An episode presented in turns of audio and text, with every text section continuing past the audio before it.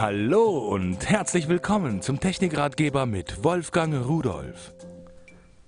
Hallo und herzlich willkommen. Geht es Ihnen auch so im Auto? Immer mehr Geräte, immer mehr Steckdosen brauche ich auch im Auto, nicht nur zu Hause, da brauche ich sowieso äh, unzählige.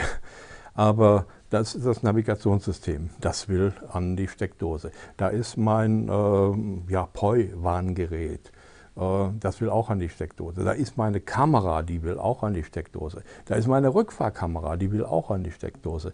Äh, es ist noch mehr. Mein Ladegerät zum Beispiel für mein Mobiltelefon und so weiter. Aber so viele Steckdosen habe ich nicht im Auto. Ich habe auch noch kein Auto gesehen, was so viele Steckdosen mitbringt. Da habe ich von Revolt etwas gefunden, das zumindest für den kleinen Anspruch vollkommen ausreichend ist. Und zwar so ein Steckdosenvervielfacher.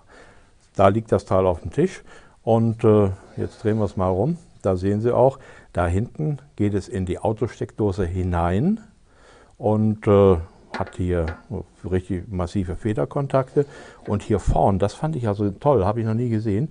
Die Dinger sind zu, da kommen die Stecker rein. Aber das ist ja keine Kindersicherung, aber da fällt, fällt, im Auto dann eben kein Geldstück oder sonst was rein, denn ein Kurzschluss da drin wäre ja böse.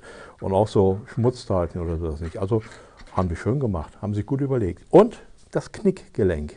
Wenn ich hier hinten das kann ich jetzt knicken. Wenn ich meine Steckdose also irgendwo da unten habe, kann ich dann von oben ran oder von der Seite oder wie auch immer, das kann ich nahezu beliebig drehen. 3500 Milliampere, also 3,5 Ampere, kann ich aus der Steckdose ziehen und dann habe ich mal geguckt, Handbuch ist ja keins dabei, ist ja eigentlich auch äh, übertrieben für sowas ein Handbuch zu machen.